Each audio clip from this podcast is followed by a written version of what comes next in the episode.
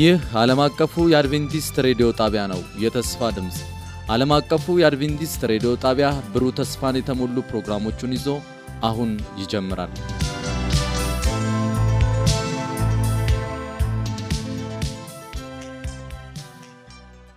በጌታ የተወደዳችሁና የተከበራችሁ አድማጮቻችን እንደምን አላችሁልን?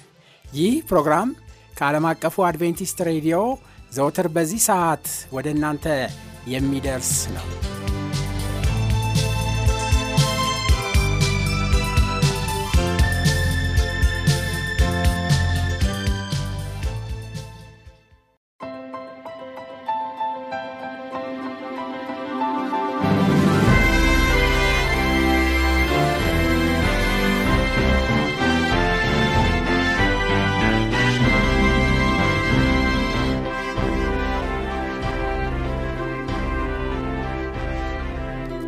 በዚያም ምድር መንጋ በሌሊት ሲጠብቁ በሜዳ ያደሩ እረኞች ነበሩ። እነሆም የጌታ መላእክት ወደ እነሱ ቀርቦ የጌታ ክብር በዙሪያቸው አበራ፣ ታላቅም ፍርሃትም ፈሩ። መልአኩም እንዲህ አላቸው፣ እነሆ ለሕዝብ ሁሉ የሚሆን ታላቅ ደስታ የምሥራች እነግራቸዋለንና አትፍሩ። ዛሬ በዳዊት ከተማ መድኃኒት እርሱም ክርስቶስ ጌታ የሆነ ተወልዶላቸዋል። ይህም ምልክት ይሆንላቸዋል፣ ሕፃን ተጠቅልሎ በግርግም ተኝቶ ታገኛላችሁ። ድንገትም ብዙ የሰማይ ሰራዊት ከመላእክቱ ጋር ነበሩ፣ እግዚአብሔርንም እያመሰገኑ ክብር ለእግዚአብሔር በአርያም ይሁን፣ ሰላምም በምድር ለሰው በጎ ፍቃድ አሉ። መላእክቱም ከእነርሱ ተለይተው ወደ ሰማይ በወጡ ጊዜ እረኞቹ እርስ በርሳቸው እንዲህ ተባባሉ፣ እንግዲህ እስከ ቤተልሔም ድረስ እንሂድ፣ እግዚአብሔርም የገለጠልንን ይህንን የሆነውን ነገር እንይ ተባባሉ። ፈጥነውም ወጡ። ማርያምና ዮሴፍ ሕፃኑንም በግርግም ተኝቶ አገኙ። አይተውም ስለዚህ ሕፃን የተነገረውን ነገር ገለጡት። የሰሙት ሁሉ እረኞች በነገሯቸው ነገር ተደነቁ። ማርያም ግን ይህንን ነገር ሁሉ በልቧ እያሰበች ትጠብቀው ነበረ። እረኞቹም እንደተባለላቸው ስለ ሰሙትና ስላዩት ሁሉ እግዚአብሔርን እያመሰገኑና እያከበሩ ተመለሱ።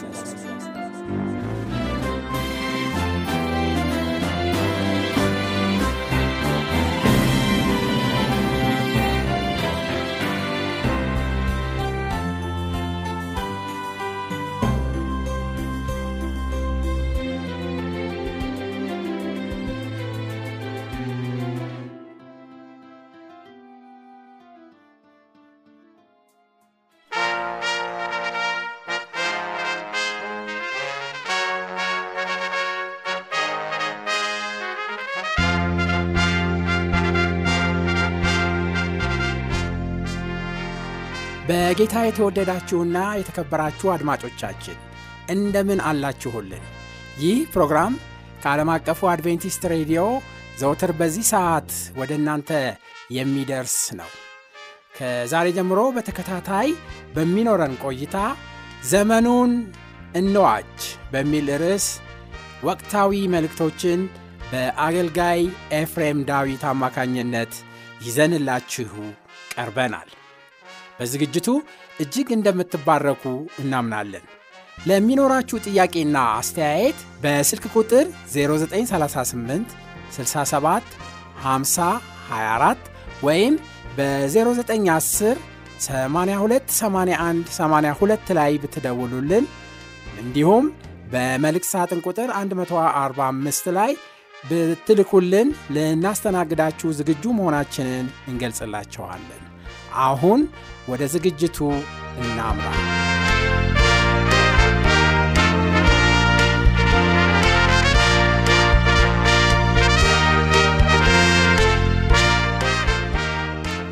ዘመኑን እንዋጅ ወቅታዊ መልእክት። ዘመኑን እንዋጅ ወቅታዊ መልእክት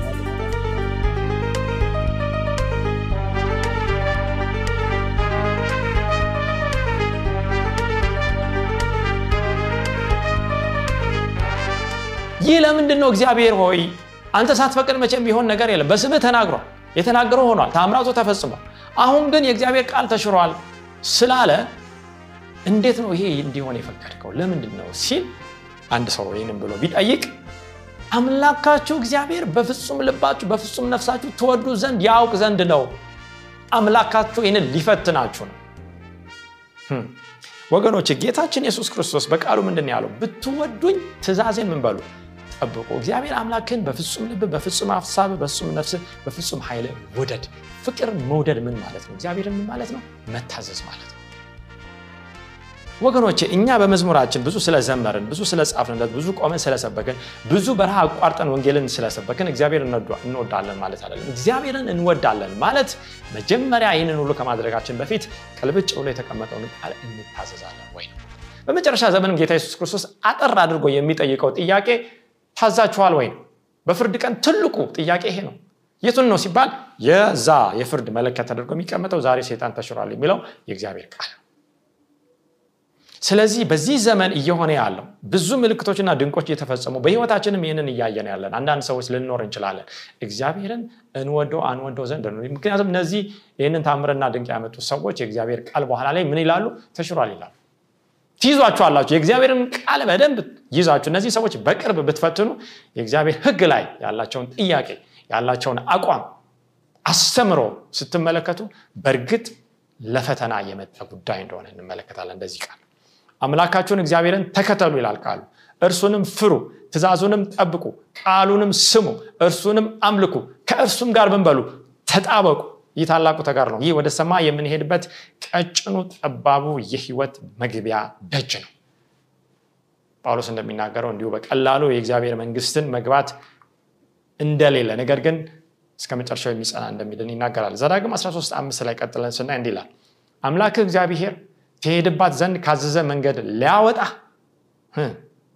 ከግብፅ ምድር ካወጣችሁ ከባርነትም ቤት ካዳናችሁ ከአምላካችሁ ከእግዚአብሔር ሊያስታችሁ ተናግሯል እና ያ ነቢይ ወይ ያ ህልም አላሚ ይገደል እንዲሁም ክፉውን ነገር ከመካከል አርቅ ነው የሚለው ክፉ የሆነው ሐሰተኛ ትንቢት ከመካከላችን መራቅ ያለበት።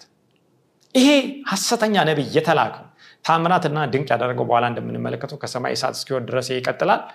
እግዚአብሔር እንድንሄድ ካዘዘን ትእዛዝ ሊያወጣል ወገኖች የተጋድለው ዋናው ማዕከል አሁን እግዚአብሔርን እናምልክ አናምልክ እንወድ አንወድ የምናውቀው ከእግዚአብሔር ቃል ከህጉ የተነሳ ይህ ነው ትልቁ አሁን መፈተኛ የታማኝነት መለኪያ የሆነው በዚህ ዘመን። ከግብፅ ምድርም ወይም ከባርነት ከኃጢአትም ያወጣንን አምላክ ከኛ ሊለይ የተላከ መልእክት ነው። ያንን መቃወም ያስፈልጋል። ሶስተኛው የእግዚአብሔር እውነተኛ መልእክተኞችን ካልሆኑት የምንለየው መልእክቱን ውሸት የሆነ እውነት የምንለየው መንፈሳዊ ፍሬ በመፈተን ነው። የእግዚአብሔር ቃል ማቴዎስ 7 15 እንዲህ ይላል የበግ ለምድ ለብሰው ከሚመጡባችሁ በውስጣቸው ግን ነጣቂዎች ተኩላዎች ከሆኑ ከሐሰተኞች ነቢያቶች ምን በሉ? ተጠንቀቁ። እንግዲህ የበግ ለምድ አለ ከላይ ይለብሳል ነገር ግን ውስጡ ምንድን ነው በግ አይደለም። ስለዚህ እንደ በግ የጨወ ሁሉ ወገኖች በግ አይደለም ማለት ነው። ተኩላም የበግን ልብስ ለብሶ ለምድን ወይም ቆዳ ለብሶ እንደ በግ ሊጮው ይችላል። ነገር ግን በቃሉ ስንለየው ምንድነው ውስጡ? ነጣቂ ተኩላ ነው። እንዴት እናውቃለን? ጌታ ሆይ ብንል ከፍሬያቸው ታውቋችኋላችሁ መንፈሳዊ ፍሬ። ከእውነተኛው ከእግዚአብሔር መንፈስ መሞላት የተነሳ የሚመጣ ፍሬ። ከእሾ ወይም ከቁርንችትስ በለስ ይለቀማልን? እንዲሁ መልካም ዛፍ ሁሉ መልካም ፍሬ ያደርጋል። አያችሁ ዋናው ግንዱ ነው። ከወይኑ ግንዱ ጋር ተጣብቀዋል ወይ እነዚህ ሰዎች? ዋናው ከታች የተሰራው ወይም የተዘረጋው ስር ነው። ስሩ በእግዚአብሔር አለት ላይ ተመስርተዋል ወይ? በክርስቶስ ላይ ቆሟል ወይ ክፉም ዛፍ ክፉ ፍሬ ያደርጋል ይላል። እና ከላይ ያለውን ብቻ አይተን አንቀበል ነው። ከላይ ያለውን ብቻ ሰምተን አንቀበል ነው።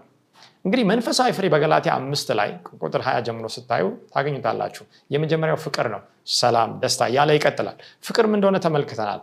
ብትወዱኝ ትእዛዜን ጠብቁ። እግዚአብሔርን መውደድ በፍጹም ሀሳብ በፍጹም ልብ በፍጹም ነፍስ በፍጹም ኃይል መታዘዝ ማለት ነው። ምክንያቱም እግዚአብሔር ላስቀመጠው ፍቃድ ሁሉ የማንታዘዝ ከሆነ እግዚአብሔርን እንዴት እንደምንወደው እንዴት እናውቃለን? ሌላ ምንም መለኪያ የለው ለፍቅር ትልቁ መለኪያ ፕሪንስፕሉ መርሁ ምንድን ነው መታዘዝ። ስለዚህ ያ መልእክት ያ የመጣ መልእክት ወይም መልእክተኛው በዚህ ፍሬ የበለጸገ ነው ወይ? እግዚአብሔርን በመታዘዝ ፍቃዱን በመታዘዝ እነዚህን ነገሮች መፈተን ያስፈልጋል ማለት ነው። በማቴዎስ 7 15 20 የእግዚአብሔር ቃል ሲቀጥል እንዲላል መልካም ዛፍ ክፉ ፍሬ ማፍራት ወይም ክፉ ዛፍ መልካም ፍሬ ማፍራት አይቻሉም መልካም ፍሬ የማያደርግ ዛፍ ሁሉ ምን ይላል? ይቆረጣል አያችሁ? ወደ እሳትም ምን ይላል? መጨረሻው ይጣላል። ስለዚህም ከፍሬያቸው ታውቋቸዋላችሁ። ፍሬን ለመለየት ጊዜ እንወስዳለን ዛሬ የሩጫ ጊዜ ነው። በመንገድ ዳርም የሚሰሩ ምግቦች እነዚህ fast food የሚሉትም በስተዋል ሰው ምግብ እንኳን በስነ ስርዓት ቀስ ብሎ አብስሎ ለሰውነት የሚጠግንን ነገር ለመመገብ ጊዜ የለውም። ሩጫ ነው ስራ ነው ትምህርት ነው የትዳር የልጆች የቤተሰብ ጉዳይ ነው ቢያስጨንቀው። ብዙ ጊዜ ቆም ብሎ የእግዚአብሔርን ቃል መርምሮና ፈት ነው በዛ ላይ ተክዞ ጸልዮ ተንበርክኮ እግዚአብሔርን እንዲገልጥለት እውነቱን የሚወስድ ጊዜ ጊዜን የሚወስድ በዚህ ዙሪያ የሚያጠነጥን ማን ነው ወገኖች ዛሬ ራሽ ራሽ ሩጫ ሩጫ ሩጫ የበዛበት ምድር ነው። ነገር ግን በእግዚአብሔር መንግስት እንዲህ አይነት ነገር የለም። እግዚአብሔር የትዕግስት አምላክ ነው። እግዚአብሔር የእርጋታ አምላክ ነው። እግዚአብሔር የሰላም አምላክ ነው። የውከት አምላክ አይደለም እግዚአብሔር ግልጽ የሆነ ቅልብጭ ያለውን ቃል የሰጠን ግራ መጋባት በሱ ዘንድ የለም። ጊዜ ይሰጠናል ዛሬ መሮጥ አያስፈልግም። በተለይ ከሰባቱ ቀን አንደኛውን በተለየ ሁኔታ ከእግዚአብሔር ቃል ጋር ጊዜ እንድንወስድ ከእርሱ ጋር ጊዜ እንድንወስድ ሰባተኛውን ቀን ሰንበትን ሰጥቶናል። ይህንን ስለሚያውቅ እግዚአብሔር ቆም ብለን ከአዙሪታችን ከሽክርክራችን ወጣ ብለን ጊዜ እንድንወስድ ማለት ነው። እንግዲህ መንፈሳዊ ፍሬን በምንመለከትበት ጊዜ በማቴዎስ አራት ቁጥር ስምንት ቅድም መግቢያ ላይ ያስቀምጥ ነው ሰይጣን ፈታኝ ክርስቶስን መጥቶ በሚፈትንበት ጊዜ የተናገረውን እንመለከታለን። ማቴዎስ አራት ስምንት ላይ እንዲህ ይላል ደግሞ ዲያብሎስ እጅግ ረዥም ወደሆነ ተራራ ወሰደው የዓለምንም መንግስታት ሁሉ ክብራቸውንም አሳየው ይላል። ወገኖች መጀመሪያ ሴጣን የሚያደርገው ማሳየት ነው አዳምና ሔዋን በተለይ ሔዋንን ያችን አትቢ ወይም አትብሎ የተባሉትን ዛፍ እንዲያዩን ያደረገው። በምን አይነት እይታ? እግዚአብሔር መጀመሪያ በሰጣቸው እይታ አይደለም። እግዚአብሔር በሰጣቸው አመለካከት አይደለም። በቃሉ መነፅር አይደለም እንዲያዩ ያደረገው። እሱ በሚናገረው ቃል እንዲያዩ አመለካከታቸው እንዲቀየር ከዚህ በፊት የነበራቸው ግንዛቤ እንዲለወጥ ነው የሚያደርገው። ሞት የሆነውን ህይወት አስመስሎ ክፉ የሆነውን መልካም አስመስሎ ጨለማ የሆነውን ብርሃን አስመስሎ ጥቁር የሆነውን ነጭ አስመስሎ ውሸት የሆነውን እውነት አስመስሎ ነው የሚያሳየው። ስለዚህ ይህንን ዘዴ በሚጠቀምበት ጊዜ መጀመሪያ አሳየው። ወገኖች በአይናችን የምንመለከተው ነገር ይገዛናል። ሀሳባችን ምኞታችን በምናየው ነገር ላይ የሚመሰረት ከሆነ ያ ለሴጣን ጥሩ የማሳሳቻ መንገድ ከፍቷል ማለት ነው። ነገር ግን በማይታየው በእግዚአብሔር መንፈስ ላይ በእምነት የምንቆም ከሆነ ይህ ክርስቲያን አማኝ እንደዛ ሊሆን ነው የተጠራው። በቃሉ ላይ የምንቆም ከሆነ ማንም ከኛ መካከል ጌታን በአካል በአይን ያየው የለም። ነገር ግን በምን አይተነዋል? በቃሉ በመጽሐፍ ቅዱስ አይተናል። ስለዚህ ያንን ቃል አምኖ መኖር ነው ካስፈለገ መሞት ነው ክርስትና። አሳየው። ከዛ በኋላስ ወድቀህ ብትሰግድልኝ ይህን ሁሉ እሰጥሃለሁ አለ ወገኖቼ እንግዲህ ዛሬ በብዙ ስክሪኖች እኛም በአይናችን በተለያዩ ከተሞች በዓለም ታዋቂ በሆኑ ስፍራዎች ሰዎች ሄደው የሚያዩት ነገር አለ። ነገር ግን ሴጣን የዓለምን ሀብት የአንድ ከተማን የአንድ ሀገር አይደለም። በተለይ በዛ ዘመን በወርቅ ያቆጠቆጡ ታላላቅ የሆኑ ህንፃዎችን ቤተ መንግስቶችን ከተማዎችን ሀብትን ያሳየው። ምን በልልኝ ግን ወድቀ ምን በልልኝ ስገድልኝ ዛሬ ክርስቶስ ኢየሱስ ይህን እንዳሸነፈው እናውቃለን። ያን ጊዜ ኢየሱስ ሂድ አንተ ሰይጣን ለጌታ ለአምላክ ስገድ እርሱንም ብቻ አምልክ ተብሎ ተጽፏል አለው። አያችሁ ሰይጣን የዚህ ዓለም ሀብት ዝና እና ብልጽግና ሰባኪ የሆነ ሐሰተኛ ነቢይ ነው ዛሬ ለሰዎች የሚሰበከው ትልቁ ስብከት ማለት ነው? ግልጽ የሆነው የእግዚአብሔር ቃል ነው። ግልጽ የሆነው የእግዚአብሔር የቃሉ የህጉ ስታንዳርድ ወይም መርህ መመሪያ ነው። የሰማይ ባህሪ የእግዚአብሔር ማንነት የህይወት ነጸብራቅ ያ በህይወታችን እንዲታይ ነው የሚሰበከው? ባህሪያችን እንዲገነባ ነው የሚሰበከው? ወይስ የዚህ ሀብት ስለ ጤና ስለ ብልጽግና ስለ ዝና ስለ ድሎት ስለ ቤት ስለ መኪና ስለ ብር ስለ ዶላር ስለዛ አለ ወይ የሚሰበከው? ወድቀ ብትሰግድልኝ ይህንን እሰጥሃል ወገኖች እውነቱ ዛሬ ሰዎች ለሰይጣን ከመስገዳቸው እየተነሳ ምንም እርካታ የሌለውን ሀብት ለማጋበስ በስግብግብነት በንፉግነት በራስ ወዳድነት ሩጫ ላይ ናቸው። ይሄ ነው የቴሌቪዥን መስኮቶችን አጨናንቆ ያለው መልእክት። ያን ጊዜ ኢየሱስ ሂድ አንተ ሰይጣን ለጌታ ለአምላክ ስገድ እርሱንም ብቻ አምልክ ተብሎ ተጽፏል እግዚአብሔር ቃል በያዕቆብ ምዕራፍ አራት ላይ ለእግዚአብሔር ተገዙ ይላል። ዲያብሎስን ተቃውሞ ከእናንተ ሸሻል ወደ እግዚአብሔር ቅረብ ወደ እናንተ ይቀርባል። ምን ማለት ነው? የእግዚአብሔር መገኘት ባለበት ሰይጣን ይንቀጠቀጣል ይፈራል።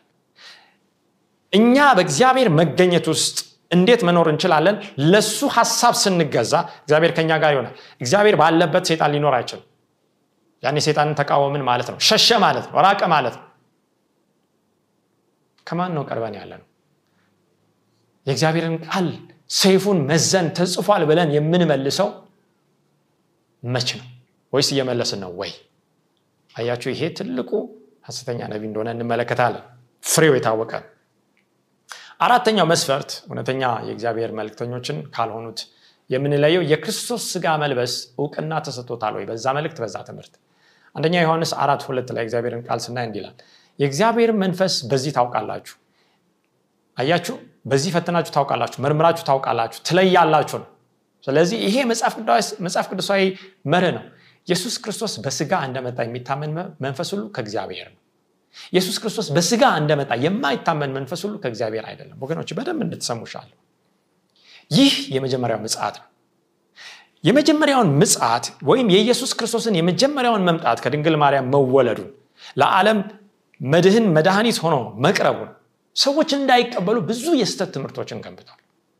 እሱ በስጋ አለመጣ በሱ የስጋ መልበስ በመለኮት ሰብአዊነትን ይዞ ይህንን ሁለቱን አዋህዶ በኢየሱስ መገለጡን ሰዎች እንዳያውቁ እንዳያምኑ የስተት ትምህርትን ሲዘራ ነበር። ይህም የክርስቶስ ተቃዋሚ መንፈስ ነው። ይህም እንዲመጣ ሰምታችኋል አሁንም እንኳን በዓለም አለ ይላል ሐዋርያው ዮሐንስ በዛ መልእክት ውስጥ። ዛሬስ ሁለተኛውን ምጽት ለማሳሳት የመጀመሪያውን ምጽት ለማሳሳት ሰዎች እንዳያውቁ የስተት ትምህርትን በመገንባት እንደሰራ ሁሉ የሁለተኛውንም ምጽት ሰዎች እንዳያውቁ በመስራት ሐሰተኛው ነቢይ በዚህ ዙሪያ ትምህርቶችን ገንብቷል። በሐሰተኛ ነቢያት ውስጥም ይህን ነው የምታዩት። ስለ ዳግም ምጽቱ ምንድን ነው የሚያስተምሩት? ስለ መጀመሪያው ምጽቱ ምንድን ነው የሚያስተምሩት ጌታችን ኢየሱስ ክርስቶስ በዚህ በዳግም ምጽቱ ብዙ የስተት ትምህርቶች እንደሚመጡ ተናግሯል። ምልክቶችን ተናግሯል።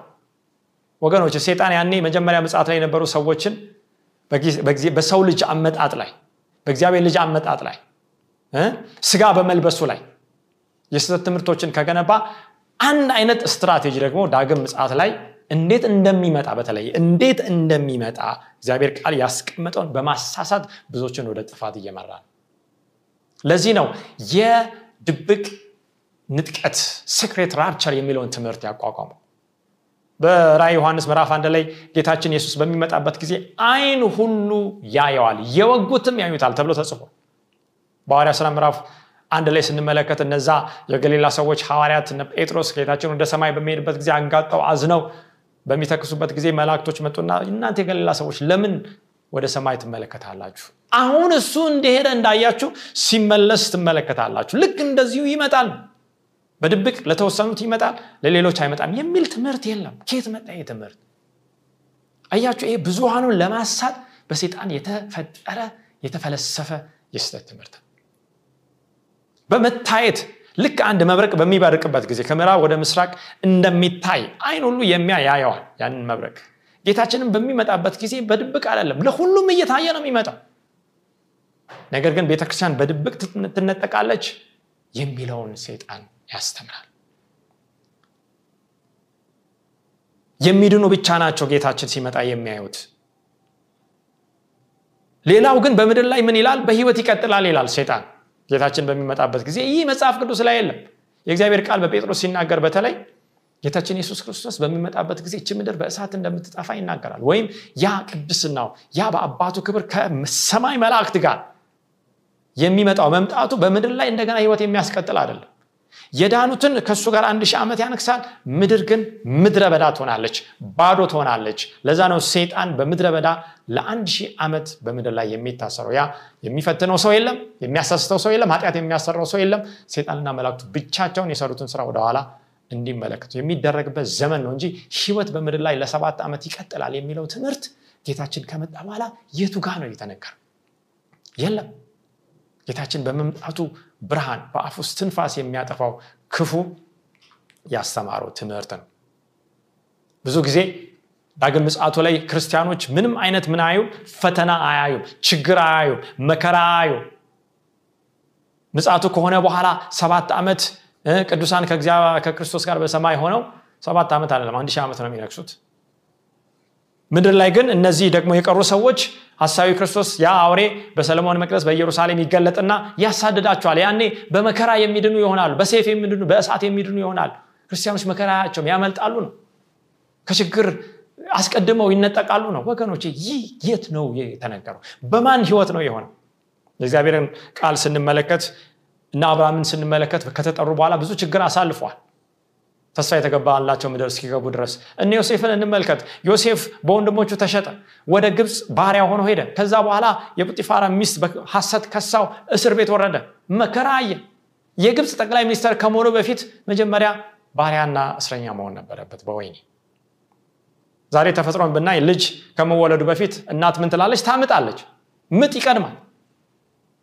ብዙ ጊዜ ከመከራ በፊት መዝሙር አይመጣም። ከመከራ በኋላ ከችግር በኋላ ምክንያቱም ችግርና መከራን ሞትን ሰውን ማጣትን መታመምን በሽታን አንድ ነገርን ማጣትን የተመለከቱ ሰዎች ናቸው መዝሙር የሚዘምሩት። የሙሴንና የበጎን መዝሙር ለመዘመር ካስፈለገ ልክ እንደ ሙሴ እንደ በጉ ማለፍ ያስፈልጋል። ሙሴ ከእግዚአብሔር ህዝብ ጋር መከራን መቀበል መረጠ ይላል መጽሐፍ ቅዱስ። የፈርዖን የልጅ ልጅ ከመባል ይልቅ በእምነት የማይታየውን ተመልክቷልና ያንን ሊገባበት ያለውን ከተማ ርስ ተመልክቷል። ጌታችን እንመልከተው። ከዙፋን በፊት ምንድን ነው የቀደመው? መስቀል ነው ከዛ ከአክሊል የክብር አክሊል ከመያዙ በፊት የሸዋ አክሊልን ነው የለበሰው። ሐዋርያትን እነ ጳውሎስን ነቢያቶችን እንመልከት። እነ ጴጥሮስን ተሰይፈዋል እነዚህ ሰዎች። በብዙ መከራ ወደ እግዚአብሔር መንግስት ልንገባለን ይላል ጳውሎስ። አያችሁ ዳግም ምጽአቱን በማሳሳት ሰይጣን በሐሰተኛ ትድሚትና በሐሰተኛ ሐዋርያት ትምህርት ሊያሳስተን አይገባም። ዕብራውያን 12 2 ዕብራውያን 12 2 እንዲህ እርሱ ነውርን ንቆ በፊቱም ስላለው ደስታ በመስቀል ታግሶ በእግዚአብሔር ዙፋን ቀኝ ተቀምጧል። አያችሁ? ነውርን ከነውር ከኃጢአት ከፈተና ጋር ተጋፍጦ በፊቱም ስላለው ደስታ በመስቀል ላይ ታግሶ መከራን ተቀብሎ መጨረሻ ላይ ነው ወደ እግዚአብሔር ዙፋን ወደ ቀኙ የሄደው። እኛ ክርስቲያኖች ከሆንን የክርስቶስን መንገድ ነው የምንከተለው። ሌላውን የምንከተል ከሆነ ሌላው እንደሰበከ ቀቢፀ ተስፋ አጉል ተስፋን ተስፋ ልናደርግ እንችላለን በራይ 13 11 ላይ ይህ ሐሰተኛው ነቢይ በዚህ አይነት ሁኔታ ተገልጧል። ትምህርቱን ሰብሰብ እያደረግን ወደ መጨረሻው ስንሄድ ሌላም አውሬ በምድር ሲወጣ አየው ይላል።